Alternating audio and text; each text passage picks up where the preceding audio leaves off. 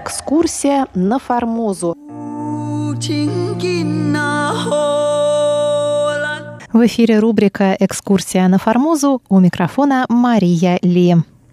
Курица не птица, а прапорщик не офицер. Это старая армейская поговорка, авторство которой приписывают Петру Первому, как бы заведомо ставит под вопрос значимость главного героя этой книги. Тем не менее, мы абсолютно сознательно воздаем дань глубокого почтения и признательности выходцу из крестьян Эстлянской губернии, прапорщику корпуса флотских штурманов Павлу Ивановичу Ибису, годы жизни 1852-1877 его короткая жизнь опровергает все стереотипы и служит образцом предельно честного и доблестного офицерского служения во славу флота, науки и Отечества. Так называется книга Валентина Лю «Экскурсия на Формозу. Этнографическое путешествие Павла Ивановича Ибиса». Валентина Лю – старший научный сотрудник и руководитель Центра тайваньских исследований при Институте востоковедения Российской академии наук, а также бывший шеф-редактор русской службы МРТ. Сегодня мы начинаем знакомство с новой книгой Валентина.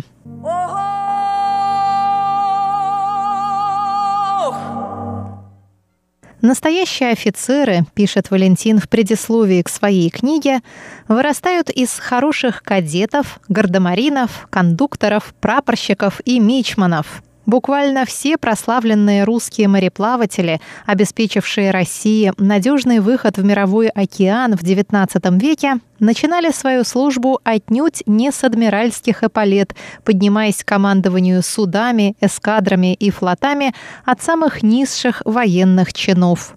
33-летний Иван Федорович Крузенштерн уходил в 1803 году в первую русскую кругосветную экспедицию на шлюпах «Надежда» и «Нева» в звании капитан-лейтенанта.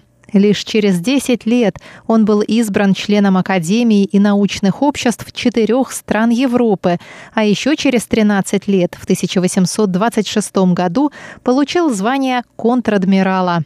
В 1866-67 годах 18-летний гардемарин корпуса флотских штурманов Степан Осипович Макаров, годы жизни 1848-1904, принял участие в первом кругосветном плавании корвета «Аскольд», совершив на нем обратный переход из Нагасаки в Кронштадт.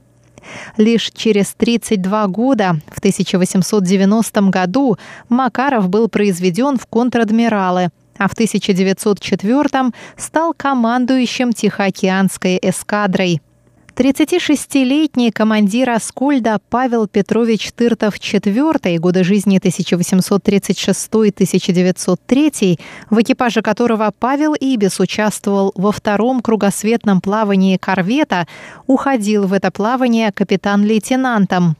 Начав службу младшим мичманом, он прошел все ступени. В 1886 году произведен в контр-адмиралы, в 1896 назначен управляющим морским министерством и членом Государственного совета, а в 1901 получил звание адмирала. Эстонец Федор Яковлевич фон Брюмер, живший с 1819 по 1889, под началом и опекой которого Ибис служил на флагманском корвете «Аскольд», тоже начинал службу 17-летним гардемарином.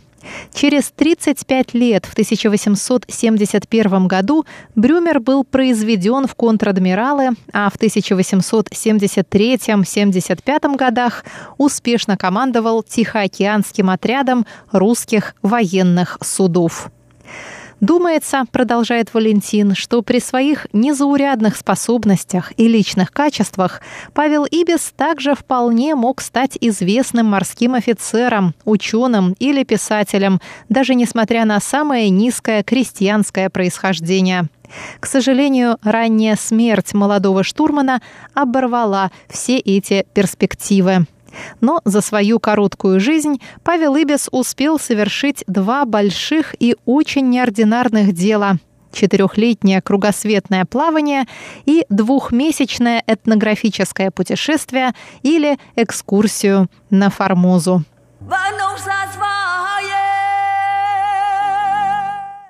После безвременной смерти Ибиса в 25-летнем возрасте его имя и написанные им статьи были забыты почти на целое столетие. Лишь в начале 1980-х годов ленинградский ученый Михаил Федорович Чигринский опубликовал краткую биографию прапорщика и тем самым вернул его из векового незаслуженного забвения. Сегодня имя Павла Ибиса хорошо знакомо исследователям истории Тайваня в России, Америке, Европе и на самом острове. Выявлены и введены в современный научный оборот все пять написанных Ибисом статей. Найдены ценные архивные документы, проясняющие детали его биографии и его реальный вклад в изучение острова. В марте 2014 года по инициативе и при поддержке Валентина Лю и Центра тайваньских исследований Института востоковедения Российской академии наук уральские путешественники Федор Лабутин из Челябинска и Сергей Малков из Миаса совершили пешую трехнедельную экспедицию на Тайвань по следам российского морского офицера Павла Ивановича Ибиса. По окончании экспедиции член Союза фотохудожников Сергей Малков создал впечатляющую визуально-текстовую экспозицию «Возвращение на Формозу» 1875-2014 «Незабытые герои» по следам российского морского офицера Павла Ибиса. На основе этой экспозиции, включающей 43 крупноформатных свитка, с 2014 по 2018 годы были проведены выставки в шести городах России – в Миасе, Челябинске, Москве, Севастополе, Санкт-Петербурге и Владивостоке. И благодаря этим выставкам имя Павла Ибиса стало известно не только ученым и участникам проекта, но и широкой публике в России и на Тайване. Вместе с тем в биографии прапорщика оставалось немало неизвестных сторон, нестыковок, вопросов и жизненных загадок. Не были известны точное место его рождения, год выпуска из морского училища в Кронштадте, причины и точная дата смерти в Италии. Оставался открытым вопрос о том, успел ли Ибис вернуться из кругосветки или выехал на лечение в Европу без возвращения на родину. Было загадкой и происхождение его этнографических методик – Ответы на большую часть названных вопросов были найдены в ходе долгих и кропотливых исследований, подтверждены документально и представлены читателю на страницах новой книги Валентина Лю.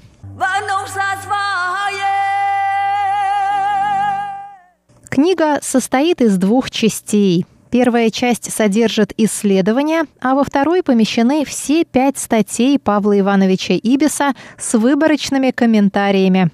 В приложение включены две статьи Чегринского, архивные документы и две таблицы. Прочие документы, карты и фотографии представлены как иллюстрации. Цель книги, пишет Валентин, показать через судьбу одного юного морского офицера реальную роль военных востоковедов, как выдающихся представителей русской интеллигенции в изучении стран и народов Азии.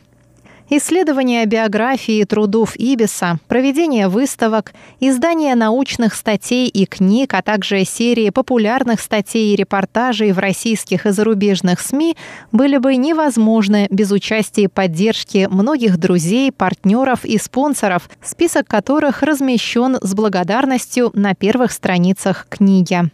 Публикуемая книга, в которой обобщены плоды многолетних целенаправленных поисков и исследований, стала результатом коллективных усилий и посвящается светлой памяти нашего друга и мецената Игоря Анатольевича Батищева. Так заключает свое предисловие Валентин Лю. А на следующей неделе в рамках рубрики «Экскурсия на Формозу» мы продолжим